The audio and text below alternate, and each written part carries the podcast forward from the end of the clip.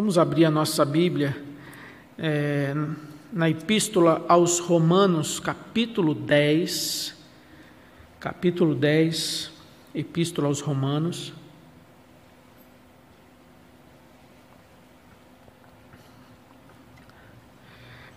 Paulo, nessa sessão, está tratando acerca da rejeição dos judeus para com o Messias prometido, o Cristo Salvador, e como assim um povo que foi tão agraciado com tantas oportunidades e bênçãos, os patriarcas, a lei, a aliança, as promessas, como assim um, uma grande maioria do povo rejeita o Salvador, o Messias prometido.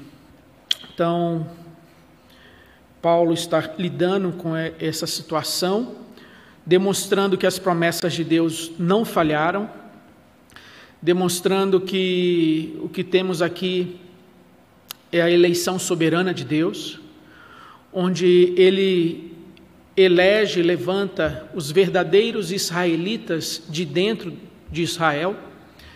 A ideia de que hebreu israelita não é apenas aquele que tem uma ascendência hebraica, mas são aqueles que pela fé se identificam com o pai Abraão, de maneira que até os gentios são assim inseridos nessa descendência de Abraão, ao que Gênesis 12 diz: Em ti serão benditas, abençoadas todas as famílias da terra.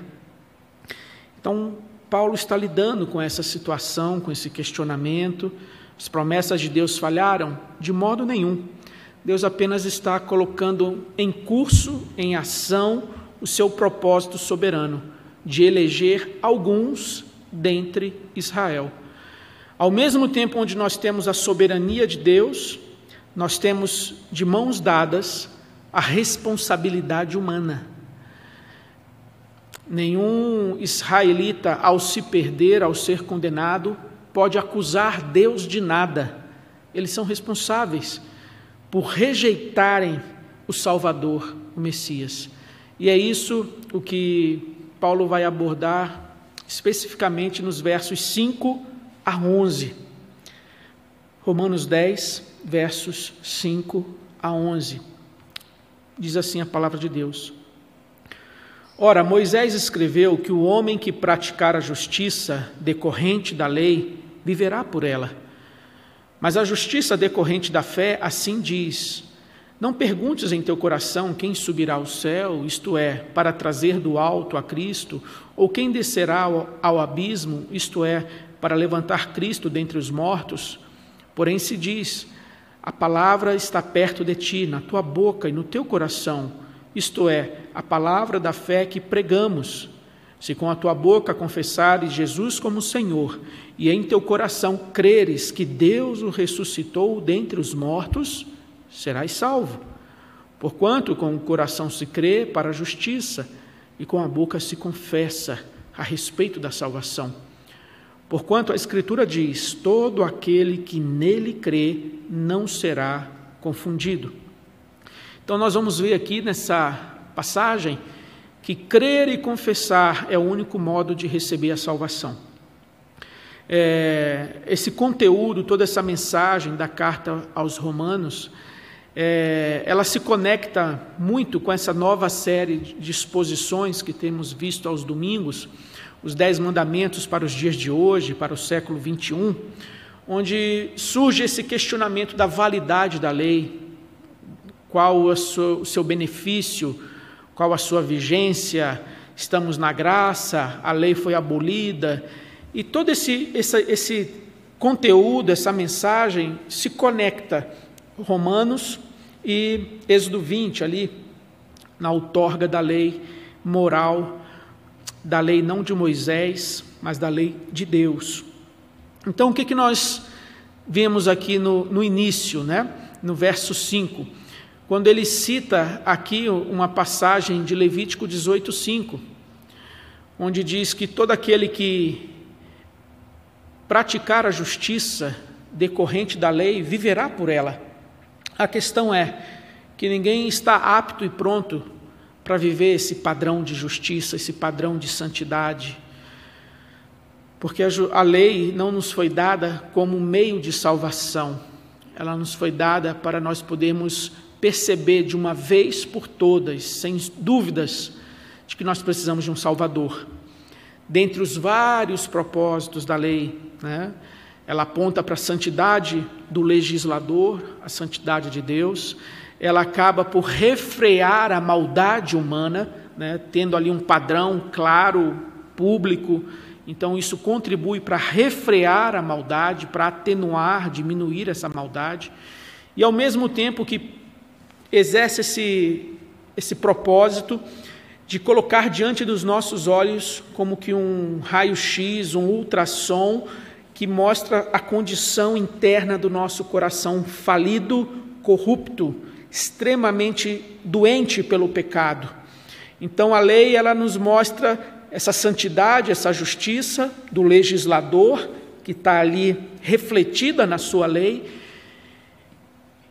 E ao tentar praticar, viver por essa lei, nós chegamos à conclusão que nós não damos conta, que nós falhamos, né? que nós caímos. E essa lei ela é orgânica. Se você quebra um ponto, se você cai em um mandamento, é como se você tivesse quebrado, caído em todos os mandamentos. De maneira que ela traz diante dos nossos olhos a nossa condição e ela nos prepara, nos coloca numa condição de humildade, de quebrantamento, para clamarmos a Deus por um Salvador. Esse é o objetivo da lei. Então, quando fala que quem viver pela lei será justificado, o final dessa história é condenação. É condenação, porque ninguém, todos pecaram e carecem da glória de Deus, não há justo nenhum sequer. Romanos 3, 10 a 12. Não há quem busque a Deus, todos se extraviaram, se fizeram inúteis, não há quem faça o bem, não há nenhum sequer. Ainda em Romanos 3, verso 19, Paulo vai dizer: Sabemos que tudo que a lei diz aos que vivem na lei, o diz para que se cale toda a boca. Olha só. O que a lei diz é para que se cale toda a boca, toda arrogância, toda altivez, toda soberba, toda pretensão humana. Se cale toda a boca e todo mundo seja culpável perante Deus visto que ninguém será justificado diante dele por obras da lei. Percebe? Em razão de que pela lei vem o pleno conhecimento do pecado, da enfermidade, da falência, da nossa condição. Então a lei ela cumpre esse, esse, essa, esse objetivo, né? de trazer o pleno conhecimento, trazer à luz a realidade do pecado dos nossos corações. Mas agora, sem lei, se manifestou a justiça de Deus, testemunhada pela lei e pelos profetas. Aqui, quase que fazendo uma referência à transfiguração de Cristo, né? Quando ali vem Moisés e vem Elias, representando, simbolizando a lei e os profetas. E ao mesmo tempo, onde todo o Antigo Testamento, a lei e os profetas apontavam para um mediador para um profeta que haveria de vir, maior do que Moisés, o verdadeiro rei, o verdadeiro libertador, o verdadeiro juiz, aqueles juízes falhos como Sansão, Jefté, Gedeão, foram homens que exerceram essa função mediadora, essa função libertadora, de maneira falha, imperfeita, como que apontando para aquele que haveria de vir o libertador, o mediador, o profeta, o sacerdote, o rei, o perfeito, o Senhor Jesus. E nesse sentido, essa justiça de Deus em Cristo, ela foi testemunhada pelas escrituras do Antigo Testamento, as promessas e a expectativa. Lembrando de Zacarias, né? Ali em Lucas, quando ele vê o menino Jesus no templo, ele fala: Senhor, já pode recolher teu servo porque os meus olhos já viram a tua salvação. E aí, aqui em Romanos 3, ele vai continuar dizendo: justiça de Deus mediante, por meio da fé em Jesus Cristo, para todos, e sobre todos os que creem. Para todos e sobre todos, não importa se é judeu, se é gentio, não importa se é macho, se é fêmea, se é livre, se é servo ou escravo, ide por todo o mundo, fazei discípulos de todas as nações. Abraão, em ti serão benditas todas as famílias da terra. A universalidade não da salvação, mas da oferta, da pregação, da proclamação do evangelho que deve ser anunciado a todos. Falar em universalidade da salvação é dizer que não há inferno, é dizer que todos serão salvos. E não é isso que a Bíblia nos ensina. Né? Mas nós estamos falando da universalidade da proclamação, do anúncio. Né? Essa palavra, esse evangelho, essa mensagem deve ser levada. Ide por todas as nações e fazei discípulos. Apocalipse vai dizer, João, na visão, que ele viu milhares de milhares, miríades de miríades, salvos de toda a tribo, língua, povo e nação, ali representados na igreja de Jesus nos céus. Então, em Romanos 3, ele, ele diz que a justiça de Deus mediante a fé em Jesus Cristo para todos e sobre todos os que creem, porque não há distinção, pois todos pecaram e carecem da glória de Deus, sendo justificados gratuitamente por sua graça, mediante a redenção que há em Cristo Jesus. Então, Romanos 4 vai dizer que Abraão creu e isso lhe foi imputado para a justiça. O que nós vemos na mensagem de Romanos é que a salvação, a justificação sempre foi pela fé. Abraão foi justificado antes da lei em Êxodo. Abraão foi justificado antes da circuncisão. Ele foi declarado justo pela sua fé. E a gente leu intencionalmente Hebreus capítulo 11, porque ali nós temos mais esse testemunho, onde a partir de Abel, de Noé, é, de Enoque, a partir dos, de Abraão, Jacó, Isaac, os juízes, libertadores, o autor do livro de Hebreus foi ali pontuando cada um desses personagens e a sua justificação, salvação diante de Deus por meio da fé. Em nenhum momento em Hebreus 11 você vê ele fazer referência à justificação por causa de lei, por causa de obras, bom comportamento, bom desempenho, mas por causa da fé, fé nas promessas de Deus. A salvação, seja na antiga aliança, na nova aliança, sempre foi por meio da fé nas promessas e na palavra de Deus. Então, aqui em Romanos 10, versos 5 a 11, Paulo ele vai mostrar que, que os judeus eles tinham essa revelação nas escrituras do Antigo Testamento, de que a justificação, de que a salvação seria por meio da fé. Mas eles escolhem ignorar. E assim eles usam da lei como meio de justificação, como meio de orgulho, de soberba, de se exaltar contra os demais, como aquele a história que Jesus conta do fariseu e do publicano que foram ao templo orar. Enquanto um estufava o peito, levantava a cabeça, cheio de si, orando de si para si e agradecendo e contando sua vantagem, ao passo que o publicano, cabeça baixa,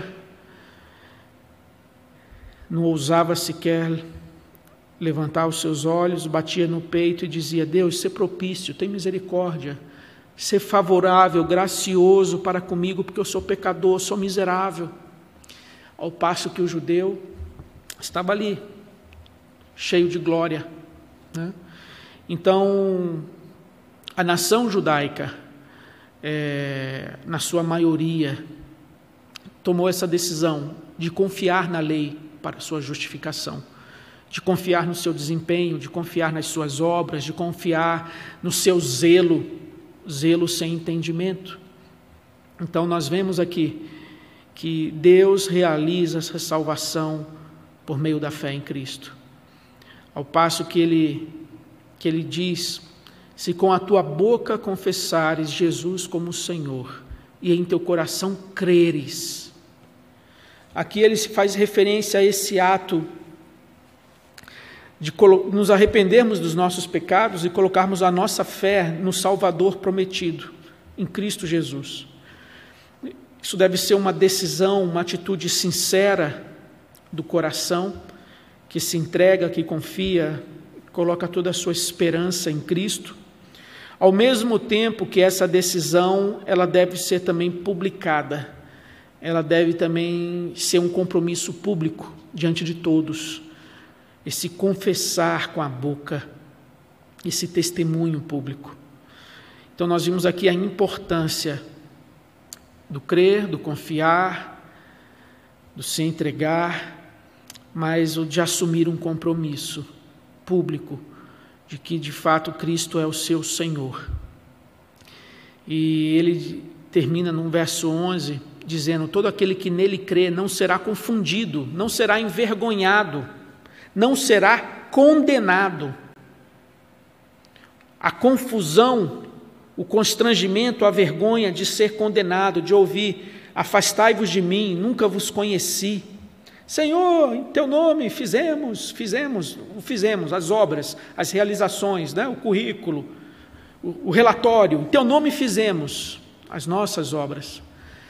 Ao que Jesus diz: nunca vos conheci. Relacionamento, intimidade, proximidade. E assim os judeus são aqueles que também vão poder dizer: olha, fizemos isso, fizemos aquilo, seguimos aquilo outro, né?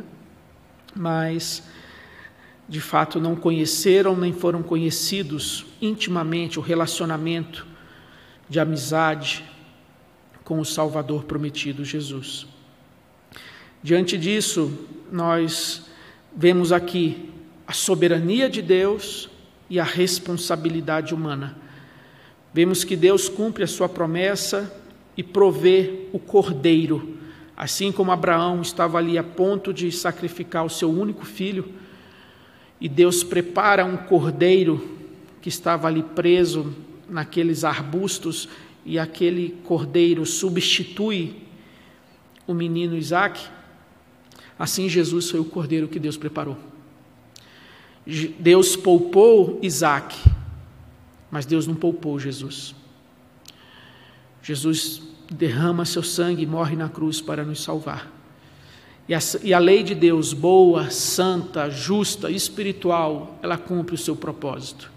Revela Deus, santo, justo, refreia o mal, a iniquidade e aponta o nosso pecado, de maneira a nos levar a clamarmos a Deus por um Salvador, de maneira que a lei como que nos leva até o Senhor Jesus como ali na transfiguração: Este é o meu filho amado, a ele ouvi. Moisés em silêncio, Elias em silêncio, a lei, os profetas, e a voz do alto diz: Este é o meu filho amado, a ele ouvi.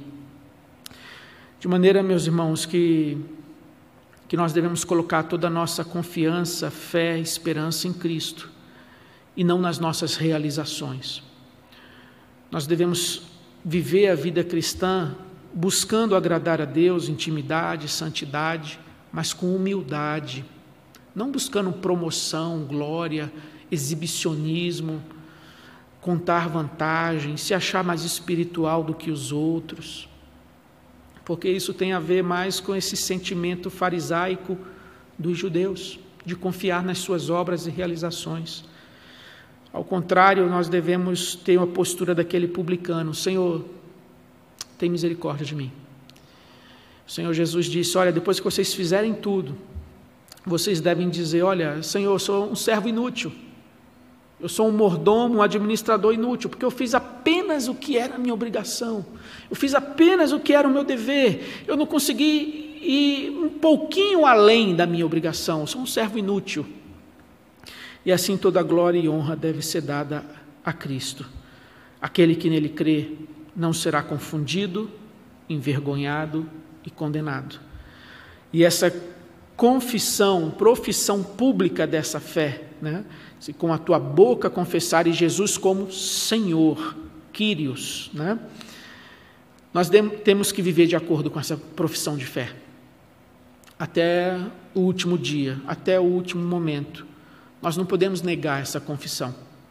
Nós temos que sustentar, mesmo diante da enfermidade, da perseguição, mesmo diante do sofrimento, nós não podemos retroceder, nós não podemos tirar a mão do arado, querer voltar para o Egito, porque aquele que retroceder, Deus não vai ter prazer nele. E, e essa perseverança, essa confissão que é sustentada com coerência, com fidelidade, ela confirma a nossa eleição. Vimos muito isso durante a série de exposições nas epístolas de Pedro, quando ali ele fala dos falsos mestres, daqueles que começaram, fizeram uma profissão de fé e depois abandonaram, depois foram atrás de doutrinas estranhas e aguardam o juízo, o julgamento, a condenação de Deus. Uma profissão de fé que foi realizada no passado, mas foi abandonada, não foi sustentada. Talvez você lembre de alguns adolescentes, jovens da sua época, época que você estava lá na UMP, pessoas que participaram de acampamentos, programações, vigílias, e, e não estão mais nos caminhos do Senhor, não andam mais com o Senhor. Embora tenham tido ali tantos privilégios e oportunidades, ouviram pregações, viram e provaram e experimentaram da bênção da comunhão, de estar no meio do povo de Deus, mas não foram verdadeiramente transformados e tocados e assim, essas pessoas que um dia frequentaram esses bancos ou outros bancos, não estão mais entre nós. Então, essa pública profissão de fé, meus irmãos, ela deve ser honrada e sustentada até a última batida do nosso coração, até o último fôlego de vida. Que Deus assim nos sustente, nos abençoe com essa perseverança e sejamos gratos ao Senhor porque no meio da nossa insuficiência, incapacidade de vivermos de acordo com o padrão da lei, ele preparou Cristo Jesus, que cumpriu, viveu toda a lei no nosso lugar, de maneira que a sua justiça foi lançada sobre nós. Que Deus assim nos sustente na sua graça. E conforme Paulo diz aos Filipenses, aquele que começou a boa obra em vós, que Ele possa completá-la até o dia de Cristo Jesus. Crer e confessar a Cristo, esse é o único modo de receber a salvação. Vamos orar? Deus, nós te agradecemos, porque em Cristo o Senhor nos concede uma nova vida, um novo coração, uma nova posição diante de Deus, não mais de filhos da ira, mas filhos da luz, filhos da graça, inseridos na tua família, na tua igreja bendita, e nós te agradecemos por esse privilégio, Pai. Não somos dignos e merecedores. Não há bondade alguma em nós que nos recomende a recebermos de Ti a salvação, mas no, no ato soberano, bondoso e gracioso do Senhor, o Senhor nos escolheu e em Cristo Jesus o Senhor nos alcançou. Nós te agradecemos, mas também pedimos, ó oh Pai, que o Senhor nos sustente nas tuas mãos, de maneira que nós possamos até o fim, como disse o apóstolo Paulo, combati o bom combate, completei a carreira e guardei a fé. Que nós possamos manter até o último momento a nossa fé, a nossa confissão no Senhor Jesus como nosso Senhor e Salvador. Faze assim, ó Pai, na minha vida, na vida dos meus irmãos, na vida daqueles que nos acompanham de seus lares através dessa transmissão. Que o Senhor possa trazer consolo, encorajamento, fortalecimento à nossa fé, à nossa esperança. Nós assim pedimos e agradecemos em Cristo Jesus, nosso Senhor. Amém.